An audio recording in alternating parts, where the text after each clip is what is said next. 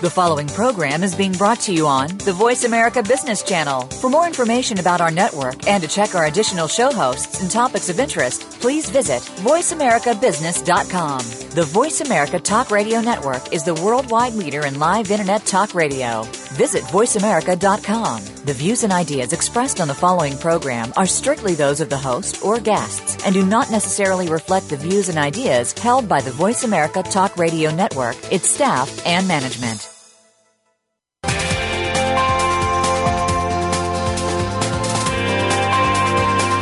Welcome to a very refreshing hour of business talk. This is Meet the Visionary Game Changers, presented by SAP. The best run businesses run SAP. You'll hear from thought leaders who know how to use game changing technologies and business strategies to address societal topics, and more importantly, they will discuss how these technologies and strategies can shake up the status quo in your company's future and help your organization move in exciting new directions. Now, here's your host and moderator, Bonnie D. Graham. Welcome, welcome, welcome. And if you want to run with the game changers, I promise you're in the right place. Today's buzz, I won't sing it, but those of you as old as I am will remember these lyrics. School days, school days, dear old golden rule days, reading and writing and arithmetic taught by the tune of the hickory stick. Anybody remember that? Shout out if you do. Anyway, let's talk about education today. All children start out with the same passions, imagination, and a desire to learn. Okay, that's a given. That's universal. But according to UNESCO's Education for All Global Monitoring Report, and I quote, ensuring that all children access upper secondary education by the year 2030 will remain beyond the grasp of the international community unless priorities are reconsidered. That's a heavy duty loaded statement. 2030 is how many years from now? I don't know, 15 years from now, not that far away. Priorities need to be reconsidered. So let's talk about how this is going to come about. Is easy access to education around the world only the responsibility of parents, governments, and schools, or does the private sector have a role to play? And if so, what should their role be? What are they willing to do? What do we expect from them? Excuse me, and how can they do it? And on the other side of this education, of this equation we're looking for, Will there be enough jobs available for the youth who do finally get an education? Why bother unless there's something for them to do with it to become contributing members of society wherever they are? We have a, a panel of three experts who are going to weigh in on this very important topic. Our topic today is technology and education, empowering youth worldwide. Very, very important topic. So to all of our global listeners, welcome. And let me get started introducing our panel. First up, we're delighted to welcome Kareem Ramji. Those of you who want to look him up, the last name is R A M J I. He's a senior advisor in, and consultant for Deloitte Canada. And Kareem has sent me the following quote from Nelson Mandela, and I quote, Education is the most powerful weapon you can use to change the world. Wow. Kareem Ramji, welcome. How are you today? Great, Bonnie. Thanks for having me on the show.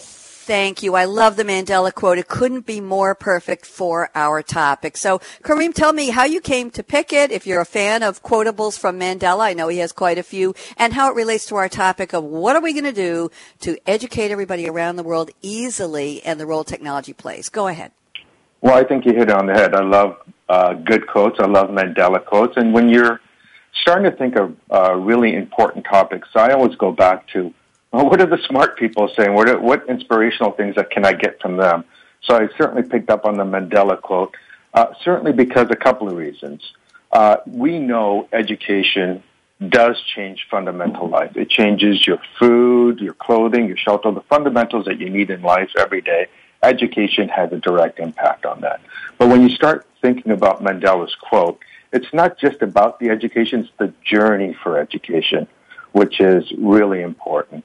So when you start thinking about it in contemporary life today, you start thinking about the Malala, the, the segregation in Africa and the Americas and how education has changed that. And, you know, even the student uprisings in the Arab Spring in China, so on and so forth. Uh, so education has made a difference for that and has made a change in the world. And, uh, and that's why it really resonated for Thank me you. in this topic. Thank you very much, Kareem. Good introduction. Uh, I, I, think talking about education globally may have all kinds of political undertones and sidebars that we're not really going to talk about in terms of how do you educate certain people in certain countries as far as the history of their culture and what they need to know about the rest of the world and educating them to become global citizens. But as I said, that's a sidebar for another show. So thank you so much. And I'm very pleased with your quote. And Kareem is going to sit it out for a second here while I bring on our second panelist. His name is Oisin Walton. I have to spell the first name. It's a new spelling for me. O-I-S-I-N. Oisin Walton. He leads the Instant Network program at Vodafone Foundation. He'll tell us a little more about that later. And here's a quote from Jean-Francois Cazenave, and uh, Oisin will also tell us who that is and why it's so important. Here's the quote. It's no longer a question of technology. It's a question of imagination. Love the quote. Oisin Walton, welcome to the show. How are you today? Thank you, Bonnie. I'm very good. How are you? I'm wonderful. You're calling us all the way from, let's see, I think you're in the UK today. Where? I'm in London. And what's it doing in London? I hope you're having a good day there. What time of the day is it, Oisin? It's around 3 o'clock, 3 o'clock in the afternoon. Almost tea time. We'll have you off the air in time for tea time, not to worry. So, Oisin, tell me, who is Jean-Francois Cazenave? I love the name. It just has a ring to it. And why is this quote so important to our topic? Go ahead, Oisin. So Jean-Francois is the founder and president of Télécom Sans Frontières, who are the guys who invented the concept of telecoms in humanitarian aid. So they started in Bosnia and Kosovo in the early 90s using satellite phones at the time, offering free calls to people. Uh, now we take it for granted today, uh, but uh, communications are really, really key in emergencies, and they came up with this very simple idea, but fantastic idea of of uh, providing communications in emergencies, and they're now uh, the leading uh, NGO in in emergency telecoms. Uh, the reason why I chose that quote is, uh, first of all, an homage to, to TSF. I used to work for them for, for seven years. They're a relatively small NGO. Uh, they have, uh, they're headquartered in France, uh, and they have bases in, in Thailand and, uh, Washington and Nicaragua. And uh, the reason why I chose this quote is basically uh, on the topic of, of technology and education. Uh, it, it, technology is really the enabler, and it's really what you make of the technology. You can do anything you want with technology today, um, and the technology is actually is is going faster, the improvements, etc., than than the education system and how you apply that technology. So um, I, I, thought it was a, a very interesting uh, story. Beyond imagination, you need drive, you need to integrate the technology into processes, etc. But um, I, I, just love this quote uh, from from uh, uh from from Jean François. Thank you so much. I appreciate it. Interesting. We're talking about technology as an enabler, as a deliverer, a conduit, a carrier of education to the masses around the world. And then we're talking about the imagination you can use to use that technology for other things once you are educated through it. It's kind of almost look, like looking in the mirror and seeing a lot of reflections. Do you, do you agree with that, Oisin? Definitely. Uh, it, yeah, I, I couldn't agree better. I mean, uh, there, there, there's so much potential with the technology mm-hmm. today, um, whether it's software, connectivity, etc. Uh, you can do really everything you want. Uh, it, it's a question of then integrating that into into the uh, into the process. Thank you very much. And let's bring on our third panelist. She is waiting patiently. She is in Germany today. Her name is Alicia Lenze, L-E-N-Z-E. She's for, from SAP. And Alicia has sent me a wonderful Steve Jobs quote. And here we go. Technology alone is not enough. It's technology married with liberal arts, married with the humanities that yields us the results that make our hearts sing. I love it when my heart sings. Alicia Lenze, welcome. How are you today?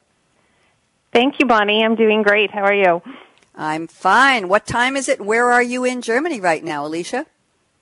I'm in Germany at SAP's headquarters in Walldorf. We are surviving a long heat wave with no air conditioning, and it's about 4 o'clock in the afternoon.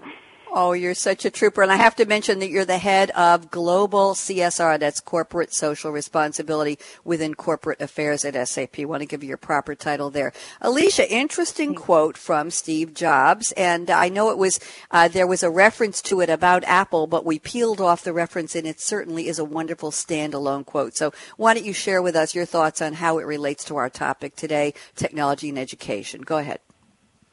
Absolutely. Well, I like this quote not just because I used to work at Apple and it was definitely a defining time in my career development. But it also really sort of ignites the passions about what we care about and value in society. Um, and I have found it really interesting a lot of recent reactions in the media to efforts by corporations as well as the Obama administration to put more emphasis on STEM education. Um, there's been high profile essays about the defense of a liberal education and there's been interesting reactions to Obama's announcements to invest about 240 million in STEM programs. Um, I myself am a liberal arts major, but I've also worked in the tech industry for practically my whole career, and I absolutely think that innovation requires the diversity of skills and backgrounds that you get when you bring different people together. Um, but it, it's been interesting to watch the debate because I think it sort of takes a first world bias about this topic and really it doesn't really look at the incredible lack of diversity that we also see within the tech industries. Um, when you look around the world to the emerging markets, the massive problems around youth unemployment and the areas where job growth is going to come are really going to require these new skills. Um, and I don't think it's about putting necessarily taking his quote and making it mean that, that liberal arts should go against STEM research. It's really about getting young people who need to have a future the skills they need so they can be a part of the digital economy. So well put, Alicia. Very, very well. Thank you so much. And I have to do a side note here. I don't know if anybody knows it or if everybody doesn't know it, but Steve Jobs is one of the most famous top 10 college dropouts who made it big in their lives, including Bill Gates, including Lady Gaga, including Buckminster Fuller. But the interesting story about Steve Jobs, and I researched this when I was looking up your quote, Alicia, is that he dropped out of Reed College after the first six months, but he stuck around as a drop-in for 18 months. Do you yep. know what he studied? Do you, do you remember what he studied? You probably noticed, Alicia. Remember the one topic that I made did. such a big difference? Yeah, I mean, it was a lot of the humanities, and I think calligraphy was something calligraphy. that was hugely influential on him, particularly as he, you know, developed the whole new interface for the Mac uh, based exactly on you know, right. the visual elements there. That's exactly right. He loved the, the look of typography and the proper spacing of the letters. And I guess there was some lyricism in there, maybe some poetry. And he said that was a great influence when he was designing what fonts would look like on the Macintosh. Were they going to be just one or many? And that was the reason for the introduction of so much creativity in terms of such a, a font base, a wide font base over the years of Apple. So yes, Alicia, I love that. Your quote sparked me. I love looking up quotes and I learned that about Steve Jobs, and it was very interesting. So thank you for uh, for a byproduct of educating me. Now we're going to go back to Kareem Ramji, who is going to tell us what is in your cup today. This is our little storytelling segment, Kareem. We just want to know a little bit about you. So either what are you drinking right now, if it's interesting, or what are you dreaming about drinking after the show? Go ahead, Kareem. uh, well, I'm sort of uh, a little bit of difference between a drinker and a sipper. So, uh, because of the world that I live in, uh, it has to be fairly fast and it's fairly quick. And uh, and we know that just from the technologies I think all three of us or four of us work in. So I'm an espresso drinker. I love a great espresso first thing in the morning. I'll probably have a couple throughout the day, and it just makes sense to me because it's it's not a sipping drink. You you have it, you, it's quick, you enjoy it, and you move on. But at the end of the day, it's you know, depending on the day and how large it's going to be, it's probably a single malt. so I like to think about that as well. And and just to wind down that one, I will actually uh, sip a little bit more and and just uh, reflect on uh, what happens today and certainly uh, a plan for the next day because that's that's what it's all about when you're you're a project manager and you're working in the field and you're working on on tough things that uh, you got a plan. So it's uh, a little bit of sipping, it's a little bit of drinking. I love it. I've never heard it stated quite that eloquently. But I have to ask you, can you tell us honestly how many espressos a day, just so we know? Um, you know, it, it wouldn't be unusual to have two or three, but we'll keep it at that. That's not so bad. When you mentioned sipping, it reminded me of a guest on a show we did yesterday who was talking about the fact that he's in the construction industry, I believe, and everybody's always toppling and spilling and bumping into things. So he has a grown up sippy cup so that he can put his coffee or his soda in it. And no matter who bumps into the cup, it's not going to spill all over some plans or paper or anything. It was just a funny comment. So this grown up guy who's 70 years old now has his own dedicated sippy cup. And I told him he needs to have his wonderful picture put on the side of it. But but I digress. Thank you, Kareem, for sharing your beverage story with us. Oisin, Oisin Walton, what are you drinking right now, or what are you thinking about drinking? Well, Bonnie, at the moment, I have a nice glass of fresh water. Um, uh, but I love espresso and I couldn't live without coffee, that's for sure, like Kareem. Um, but my, if I have one, uh, thought around a beverage, it would be that, uh, cold beer that you have after a good uh, work day in a camp where you've uh, spent the day in a very very hot uh, in a refugee camp in in, uh, mm. in Kenya. And I'm thinking of the, the the last one I had two weeks ago in Kakuma refugee camp after installing one of our instant network schools. And you're sitting around the table with the team. And that first sip of the beer. But the most surprising aspect is probably when you ask the waiter for the beer, he'll say, do you want it cold or warm? Now, I had, before I went to Africa, I'd never heard of uh, uh, someone offering me a warm beer, but um, some people like it warm. So I've had ice in Thailand in the beer, and uh, now it's would I like a, a warm beer. So it's not first sip of uh, of the beer uh, of a beer with uh, with the team, uh, debriefing the day and uh, and just uh, just relaxing for a bit after after a good day's work. Warm, and I thought warm beer was an accident rather than a choice. I really did. it was just darn. The yeah, cooler's no, been sitting in the, the back of the. Isn't, isn't working. Isn't no, that no, it's interesting? Not because the fridge isn't working. Yeah, it's it, a choice. They have it for you if you want it warm. Isn't that interesting? Question for you: Is there a particular kind of beer they served you warm? Does some beer taste better warm than others? Is my question. Well, I I've never had a well, I never have warm beer when I have the choice, but every country ah. has its local beer. Uh, so uh, I would say that the most famous brand in, in Kenya is Tusker. Uh, so it would be in this case uh, in Kakuma, it would, it would have been a, a Kakuma, uh, uh, sorry, a, uh, a Tusker, a cold Tusker beer. Um, but that's what's incredible is any country you go to, they have it. There's a local beer. You can find many of the international brands, but uh, every country has its it's uh, it's um, a local beer. Uh, but uh, you know, going back to what Kareem said, uh, I couldn't do my job without coffee as well. So uh, um, yeah, I can I can relate to what he was saying. Hot coffee and warm beer. That's quite a combination. Hopefully a few hours apart. Alicia Lenze, my goodness gracious. I won't ask you to top those two stories, but they certainly outdid themselves. So what are you drinking today? What are you thinking about, Alicia? Well, I guess I'll have to answer this question very literally since immediately after this call I've been invited by my colleagues across the hallway to a small Sekt ohne Anlass celebration, which loosely translates to come and drink some bubbly for no reason at all. Um, and that is definitely an offer I cannot refuse. Um, I think my colleagues actually do have some reason to celebrate because they have just gotten through another quarterly earnings process for us here at SAP. Um, but I'm happy to join them for that. Um, Sekt, for anyone who doesn't know, is the uh, German equivalent of champagne, since we cannot uh, call anything champagne that's not uh, grown in France in the Champagne mm-hmm. region. But after almost 12 years in Germany, I can say that the Germans do a pretty good sparkling wine with their Rieslings, and uh, it, it compares quite nicely.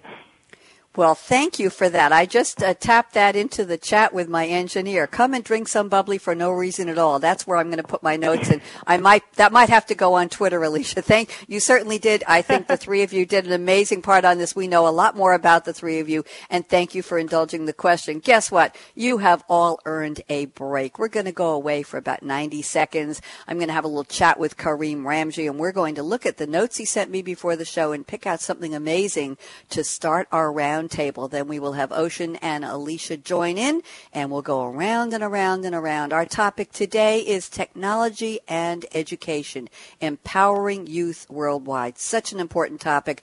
Great panel. We're speaking today with Kareem Ramji at Deloitte Canada, Oisin Walton at Vodafone Foundation, and Alicia Lenze at SAP CSR. I'm Bonnie D. Graham, and I plan to be after the break. So you're listening to another live edition of Meet the Visionary Game Changer. Shout out to John Ward, who is tweeting at, let's see what his handle is, John G. Ward 3, if you can remember that. John G. Ward 3, and he is tweeting the words of wisdom of our panelists. We've got somebody named SOM50579 who is retweeting what I said. I'm BizBreak Radio, and all of our tweets today are at hashtag SAP Radio. Deloitte SAP, of course you're there tweeting what Kareem is saying, and we appreciate that too. So anybody wants to join the party, hashtag SAP Radio. We'll look for you, and I will be glad to retweet. John, tell us what you're drinking today, and I'll announce it after the break. We're going to take a quick one and have a hot or a cool one while we're off the air. So don't even think of touching that mouse, that app, that dial.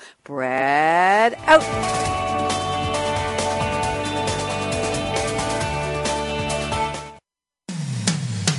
It comes to business, you'll find the experts here. Voice America Business Network.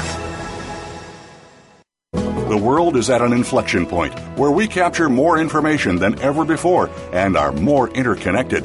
While this has led to technological breakthroughs where new industries have been created, there are still new areas evolving where billions of people can be reached. All it takes is to unlock the transformative power of technological change to improve people's lives. Join our experts as they analyze and discuss how the digital world can lead to a better future for everyone.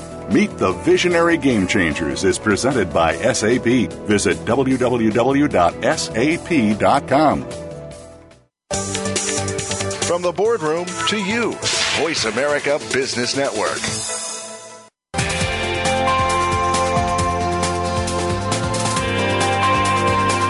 You're listening to Meet the Visionary Game Changers, presented by SAP. Email your comments and questions to bonnie.d.graham at sap.com. And you're invited to tweet during and after the live show at Twitter hashtag SAPRADIO. Now, let's get back to Meet the Visionary Game Changers. And they are indeed visionaries and they are game changers. We're going to kick off our roundtable with Kareem Ramji at Deloitte Canada. Boy, we got a lot of papers being shuffled there in the background. I don't know who's who's doing some studying up, but I'm sure it's all important for the show. Kareem, looking at your notes, I'm going to read a couple of statements here and have you dive in, and then we will ask your co-panelists to share their thoughts. You say the advancement of educating girls has been accelerated with global incidents such as Malala, and you'll explain for those who don't recognize her name and her cause. But progress has generally been slow, and the market economy and specific IT, specifically IT businesses, have not taken advantage of the differences that an educated girl shall we say, young woman can make. So let's focus a little bit on educating girls around the world. What's going on, Kareem? Talk to me. Well, let's talk a little bit. I'm sure everyone's fairly familiar with the Malala incident and uh, and Malala, who was in in uh, northern Pakistan, who wanted to be educated, and uh, for cultural and and religious reasons, uh, she was attacked, and uh, and good news and good outcomes from that is that she was a big advocate of girls' education, simple girls' education, no matter where they are, uh, to be educated, irrespective of socioeconomic status, religion, so on and so forth. I mean, it, it culminated into her winning a Nobel Prize. But I mean, the key here is what are we doing in terms of overall girls' education? We know that uh, there's about 130 million children uh, of, of which 70% of them uh, are girls that are not being educated in this world. And what does that mean from a socioeconomic perspective? And how does that uh, impact us? Well, uh, an educated girl uh, increases the uh, GDP of a country by 1%. That's something significant. Uh, and we know from a business perspective to have a, a well-educated girl that has uh, at least 20% more income with at least one more year of primary or even 20% more with secondary education really helps. It helps uh, even from the medical perspective. At least 50% of the children uh, that they have uh, you know, will be immunized or will have better health care.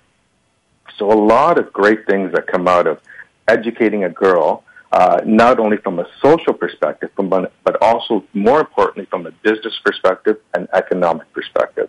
And from an IT business perspective, we need to take greater advantage of that. How? There's various different ways, uh, ways we can do that. Certainly from a mobile economy or a mobile learning perspective, uh, supporting uh, organizations within countries uh, to help further education, not, not just girls' education, but further education, uh, and it really impacts them on the bottom line. So Intel's done a great bunch of studies on how much uh, a girl would if an investment into a girl's education uh, would be, and certainly that's it's going to be significant and huge wherever they are in the world, not just in third world countries, and we're talking a lot about third world countries, but also uh, here in North America, certainly in the Western world, uh, girls' education is just equally as important, and how they're going to learn is equally important, and how IT business can invest in that and, and take advantage of that.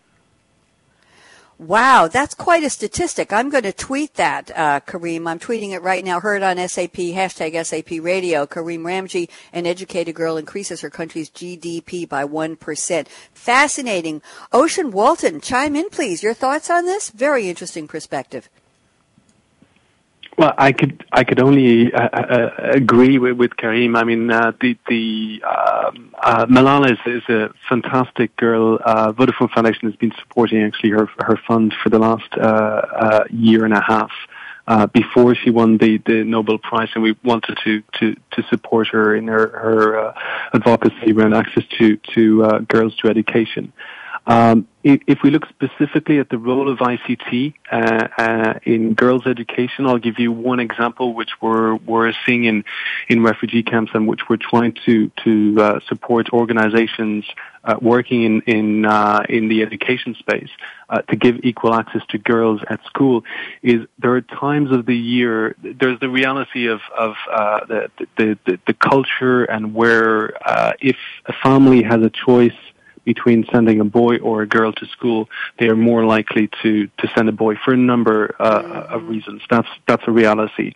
That where ICT can play a, a, role is, for example, there are times in the year or times during the month where uh, girls will will not go to school. They'll have to stay at home, uh, sometimes to to prepare, for example, festivities, uh, and that's their responsibility. Um, if, if you put, for example, uh, if if the uh, girl is able to bring uh, the, the school to her home through, for example, uh, uh, mobile devices like a tablet, if she can actually continue following the course at home while she has to stay at home. That's that's uh, also an opportunity for when she gets back, she doesn't fall back, uh, and uh, it's trying to address some of the, the, the realities on the ground. But um, in, terms of the the objective. Uh, it's it's it definitely you know it's it's a, a priority and it should be we should do more in that space definitely. Thank you, uh, Alicia Lenze. Thoughts, please. Yeah, maybe we'll just sort of bring in the corporate perspective here. I think, you know, a lot of organizations such as McKinsey have done some really interesting studies about the importance and success of getting more women into IT and more women into management positions. And I think um, educating girls, not just in general, but also, you know, from our perspective, educating girls in IT is really critical for the future success as we look to continue to drive innovation and bring various opinions and ideas to the table. Um, when you look across the board at IT companies in particular, if they have 30% of their workforce with women, that's they're doing pretty good. Um, and if you look towards the statistics around their women in leadership positions, um, if they're getting above 20%, that's that's really on the on the high side of the equation. So I think you know it starts with the education. Um, they have to be educated and they have to learn these skills before they can start to to, to make those impacts in in greater organizations.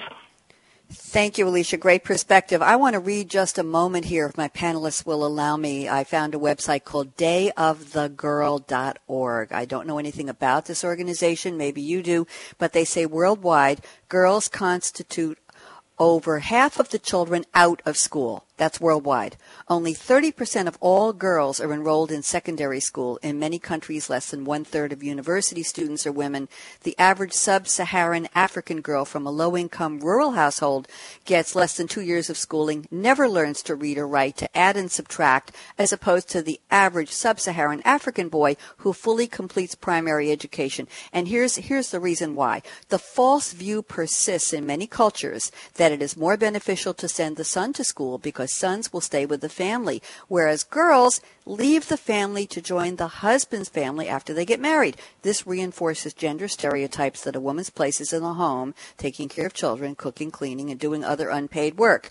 And, and Alicia, we all know that women who work today, especially in this country, are doing all of that anyway in addition. But I digress. Kareem, I certainly did. Kareem Ramji, I'd like you to wrap up on this topic. Thoughts on what Alicia shared and what Oisin shared and, and uh, perhaps about what I just read from this website. Thoughts, Kareem?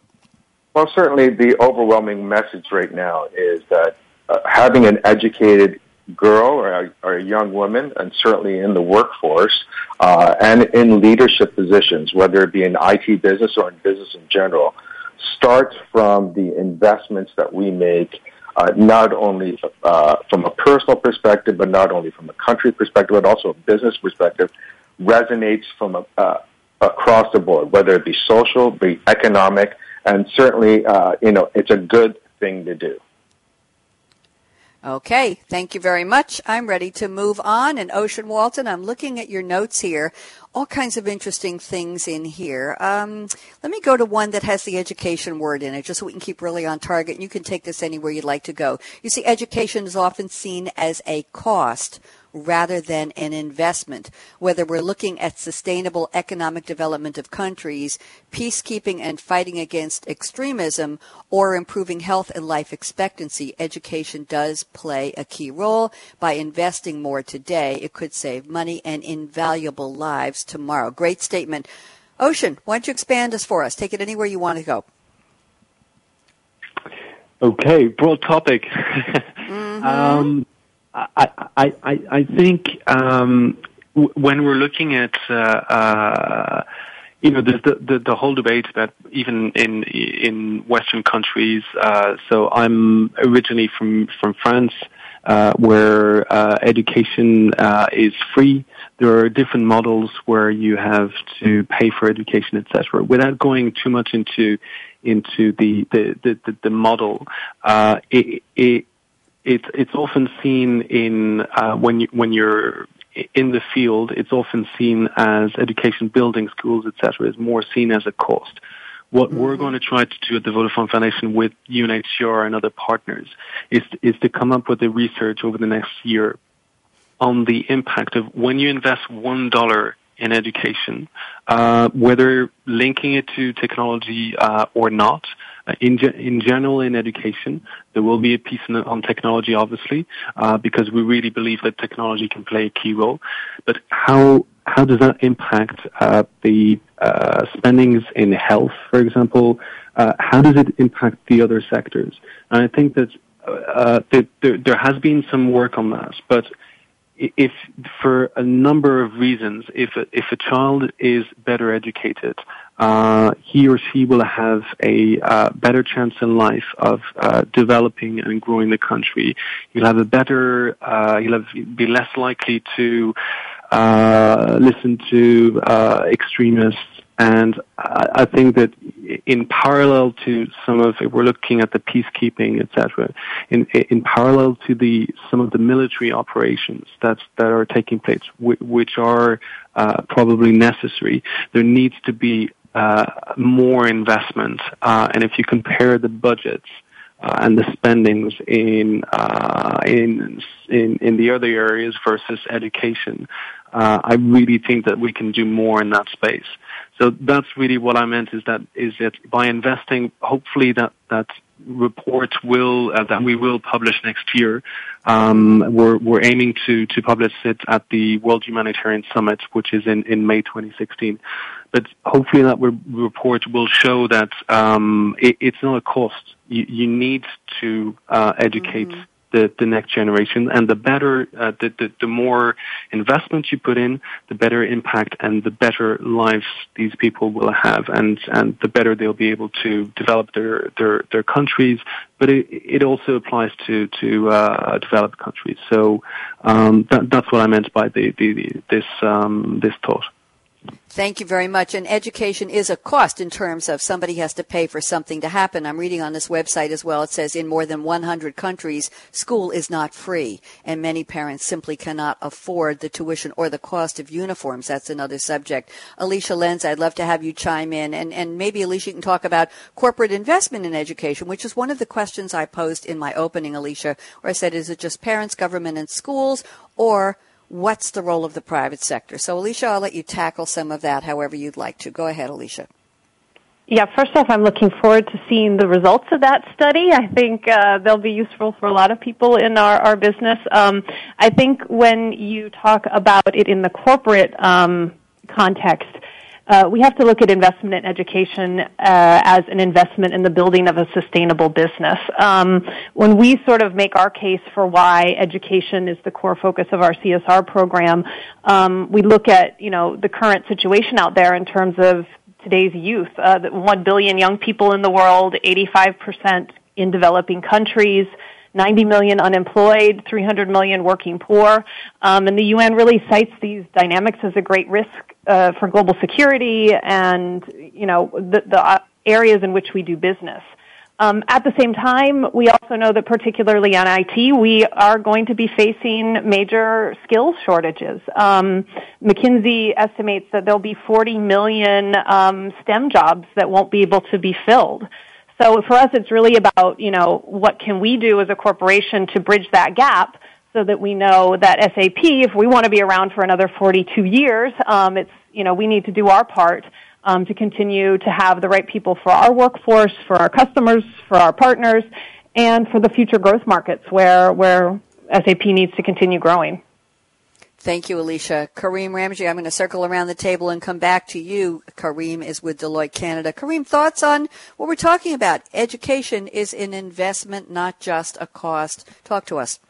Yeah, you know, when, uh, when countries start to put their budgets together, whether it's a third world country or a first world country, uh, they have some really tough decisions to do uh, and, and make. And when you start going down their list, they're looking at infrastructure, they're looking at social programs. They're looking at military and education certainly on the list. And that's where that, that cost factor comes in.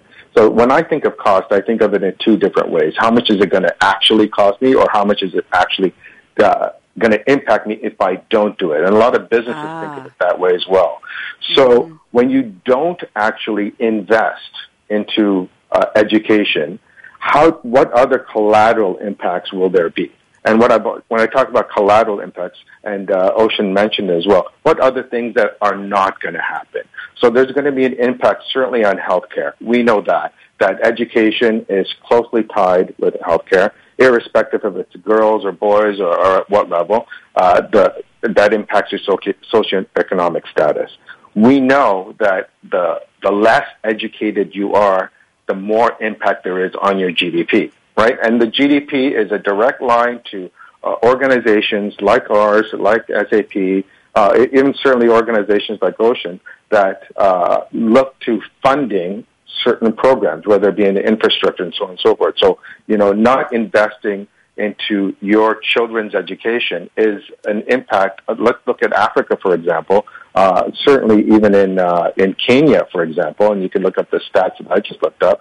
Uh, is is a $1 billion impact into the GDP. So they're not investing right there. So there's a lack of investment because kids are not being educated.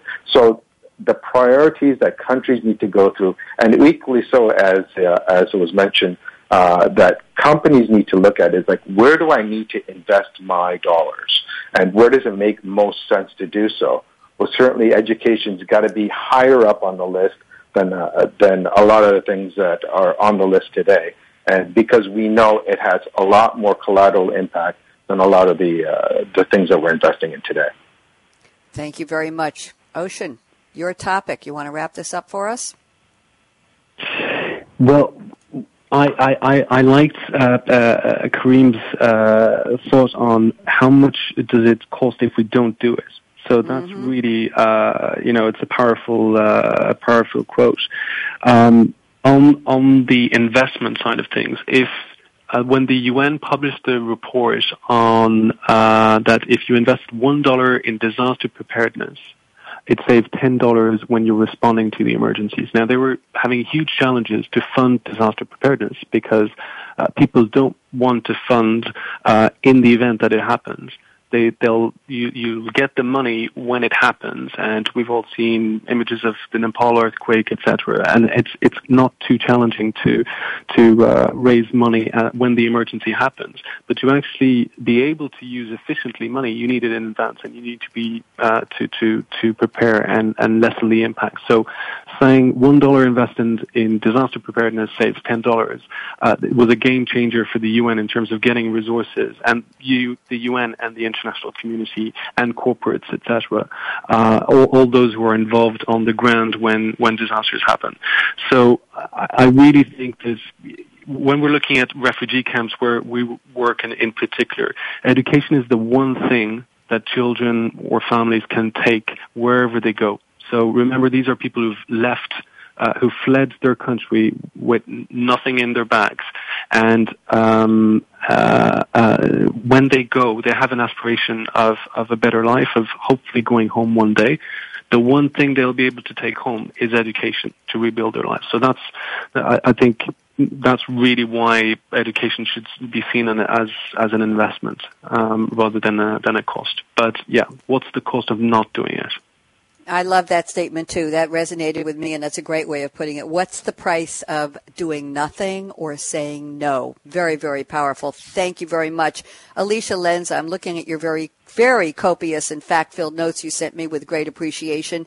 And I want to talk about uh, coding for the digital economy. I'm going to read a statement here, but quickly, Alicia, I want to bounce this back to something in my opening. I said, on the other side of the education equation, are there enough jobs available for youth who do get an education in third world countries? So the question is, are we educating them in the right topics, in the right skill sets? So let me now forward down to Alicia's notes, and you say, recognition at the government level that digital skills are going to either help or hurt economies in terms of their ability to innovate and grow no matter the sector.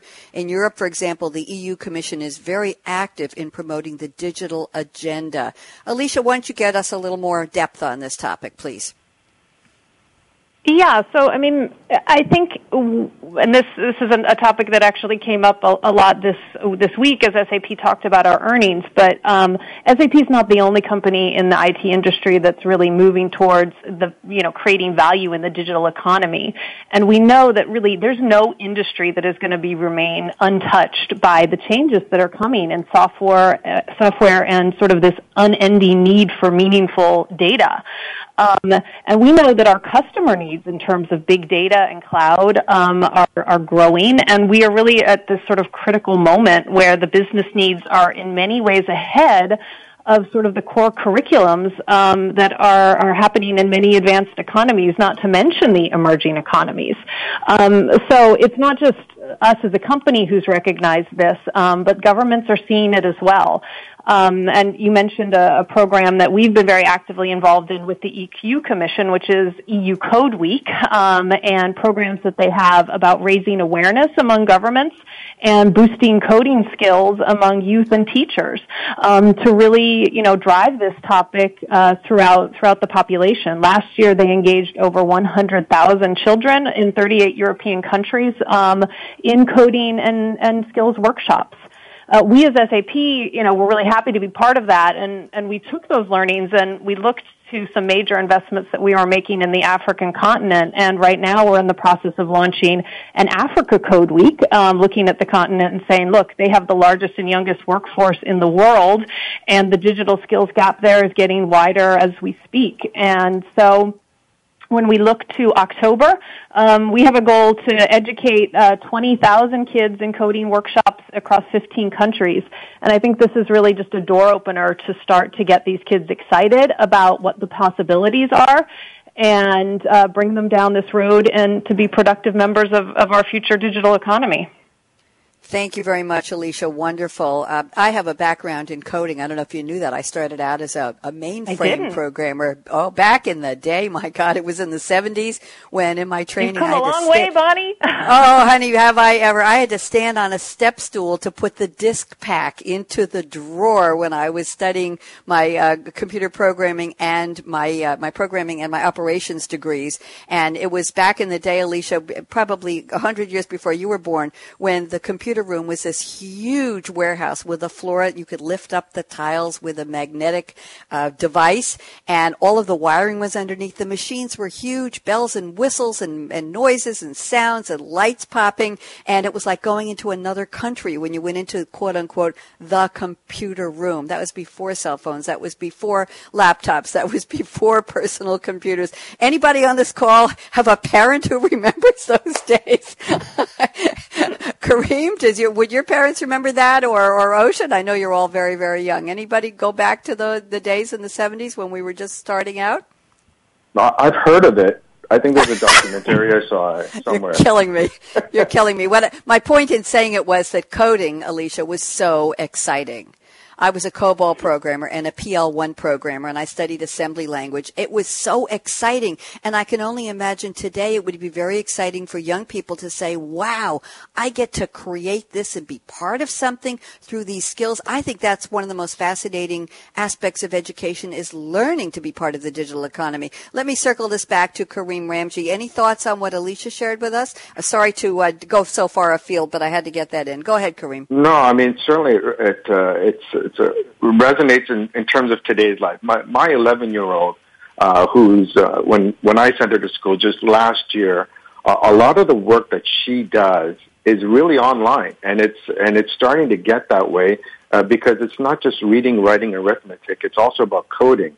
So you know, and, and just different ways of learning and different uh, understandings and modules of learning has has changed over time, and it's certainly changing not only in North America but around the world. I mean, there's a really good study done uh, by uh, Deloitte Press, Lindsay Ledge, and Tiffany W. Fishman, uh, talked a lot about entrepreneurial learning and how they're bringing uh, young folks who have different mo- modules of learning, you know, different than with the way I learned it, certainly the way you learned it, uh, Bonnie, and anybody else, mm-hmm. uh, to to how they're doing it today. And it's called Learning Lab. So it's an opportunity for them to not only entrepreneurially learn, allow them to make mistakes because that's really important. You know, we talk a lot about innovation, but it's it's uh, hard to innovate and uh, and fail. I don't think your boss allows you to do that, right? But uh, allow you to learn on the job and and uh, start to learn that you know fourth or fifth language, which is coding, mm-hmm. and it's going to be really important in the digital economy because if you don't know how to do those simple fundamental things, you will struggle in business. And uh, you know, as as was mentioned, that uh, SAP or Deloitte or it, a lot of different uh, major organizations are really focused on on that and uh, and and to drive teaching kids how to do that at an early age is fundamentally important if they want to get ahead in business life. Absolutely. And I did look up Tiffany Fishman while you were speaking, Kareem, and I'm looking at a tweeter. She says student relationship with university will evolve from one time to lifetime education as a service model. I think that's probably somewhat applicable to what we're talking about here. Thank you so much. And let's turn this over to Oisin Walton at Vodafone Foundation. Oisin, any thoughts on this? We're almost ready to move into our crystal ball predictions round in about three minutes. So, Oisin, I want you to talk to us about the coding aspect, and then we'll let Alicia wrap up this topic before we start predicting. Go ahead, Oisin. I think that was very interesting. And the thing is, in for example, in, in primary school in, in France, they're they're actually uh, introducing uh, coding lessons. So they're they're uh, starting to realize uh, the the importance of, of preparing the kids for the future. When when I was in primary school, mobile phones didn't even exist. So uh, you know it, things are really changing. In, in terms of uh, uh, coding and uh, teaching children, I'm I'm coming back to, to Kakuma refugee camp, I can see a lot of kids in Kakuma refugee camp wanting to learn and actually they could easily get a job after that working remotely from Kakuma uh, for companies like SAP or Vodafone or others. Uh, you can imagine being a, a, child. The average stay of a, of a refugee in a camp is about 20 years. So that means that a kid will do its entire schooling in the camp and and and stay in the camp or go home or if they're really lucky get, get resettled to to another country so that's where technology and the development uh, uh, of these these regions and these camps and empowering the the, the refugees uh, is really really important because if you know with technology today uh, we work from home we have access to um, uh, mm-hmm. communications all around where we travel uh, imagine if you could actually give jobs to refugees doing coding doing database in refugee camps that would be very very powerful and be a be a game changer so I can totally relate to to what Alicia was saying. Indeed, very, very good information. Thank you. Alicia Lenze, why don't you wrap this up for us? I'll give you about, well, let's see, a minute and a half or so to wrap up this topic before we go to predictions. Go ahead, Alicia. Sure. I mean, I think um, the the ability to really sort of teach this you know, future looking skill in sort of hands on, playful ways has a lot of potential. And it, it, it, also hits on something which we haven't talked about, which is uh, in detail anyway, which is the delivery model. And I think there's so much potential, particularly in these types of engagements for e-learning uh, type of uh, type of situations where you can bring in a lot of elements of the classroom. I mean, the the, the opportunities there are, are advancing very rapidly in terms of how you can bring in videos and self-tests and discussion forums to make e-learning so much more interactive. And even if you know you're doing things around teaching teachers and really being able to scale these types of skills that has amazing potential particularly for what Kareem was also just talking about in terms of reaching populations that uh, you know don't necessarily have as much resources in terms of hands-on teaching so I think uh, I'll leave it at that, um, which will also carry into some of my crystal ball predictions. Thank you so much. Appreciate it. Yes, we do have a lot more to talk about, but it's only an hour. And you know what? We're going to whisper on Romana and Nicola to bring you all back for part two. It's really up to them because it's their editorial calendar. But if not, I have some ideas and I'll be in touch. So let's circle this back to Kareem Ramji at Deloitte Canada. Kareem, I can give you 90 seconds on the dot for your predictions. I love the year 2020. Maybe you do, maybe you don't. Tell me how far in the future you can see and what will be different about technology and education empowering youth worldwide. 90 seconds, Kareem, go. Okay. Uh, well, if I'm going to predict 2020 or beyond, I have to look about 10 or 20 years back. And 10 or 20 years back, uh, business was all about uh, convergence and conglomeration, and, and so was kind of the education. Everyone was kind of doing all the same things and trying to be uh, everything to everyone.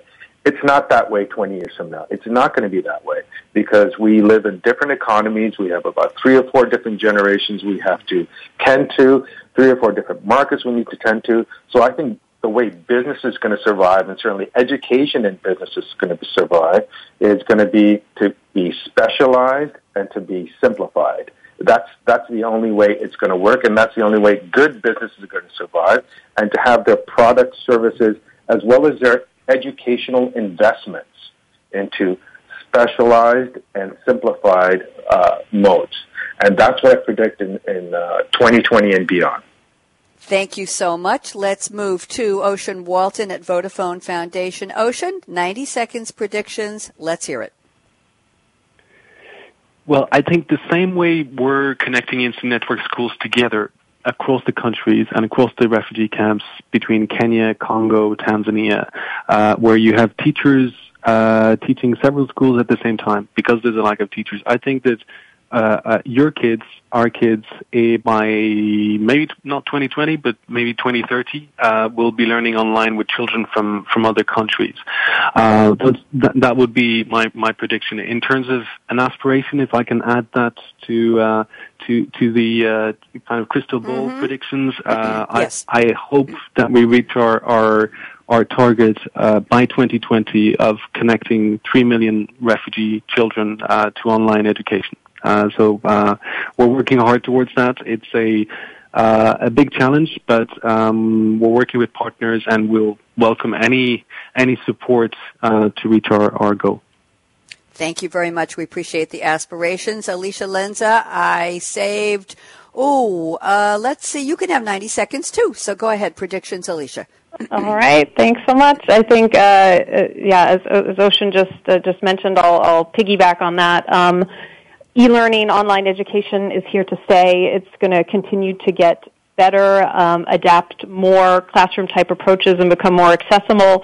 Uh, you're going to see more gamification coming into these types of activities. Mm-hmm. You're going to see more opportunities mobile, and companies are going to continue to have an interest um, in playing a role in education, along with governments, along with schools, along with nonprofits. That's not going to change. Thank you very much. Brief and to the point, appreciated. I have a great shout out of appreciation to Kareem Ramji at Deloitte Canada. Kareem, pleasure to meet you. Thank you for being so articulate and contributing to our topic. Oisin Walton at Vodafone Foundation, delighted to meet you and thank you as well for your great information and talking points. Alicia Lenze, delighted. And by the way, somebody at SAP CSR has been tweeting a lot of what you've been saying on the show, Alicia. That's handle SAP CSR. We have to do a shout out to John G. Ward 3, by the way. I asked John for what he's drinking and a little belatedly, John, but we will announce it on the air. He's drinking Wawa coffee. Those of you around the world, that's spelled just the way it sounds. W-A-W-A. It's a Philadelphia area favorite. Those are little convenience stores called Wawa, and that's what they like to say about their coffee. So thank you to our three panelists. A shout out to Romana Reidinger, who is working with the team that sponsors our series here, Meet the Visionary Game Changers. And Nicola Bilcliffe was the organizer of this panel. Nicola, great job. Really good panelists, very articulate, very informative, and interesting people too. So everybody go out and drink something special. A shout out also to Brad at World Talk Radio for getting us on the air and keeping us there. I'm Bonnie D. Graham. This is the end of my broadcast week. We'll be back early next week with another round round of all kinds of game changers show next week. And here's my call to action. Fasten your seatbelt. What are you waiting for? Go out and be a game changer today. Have a great one. Bye bye.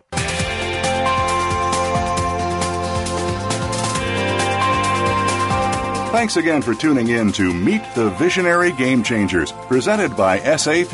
The best run business is run SAP. To keep the conversation going, tweet your questions and comments to Twitter, hashtag SAPRADIO.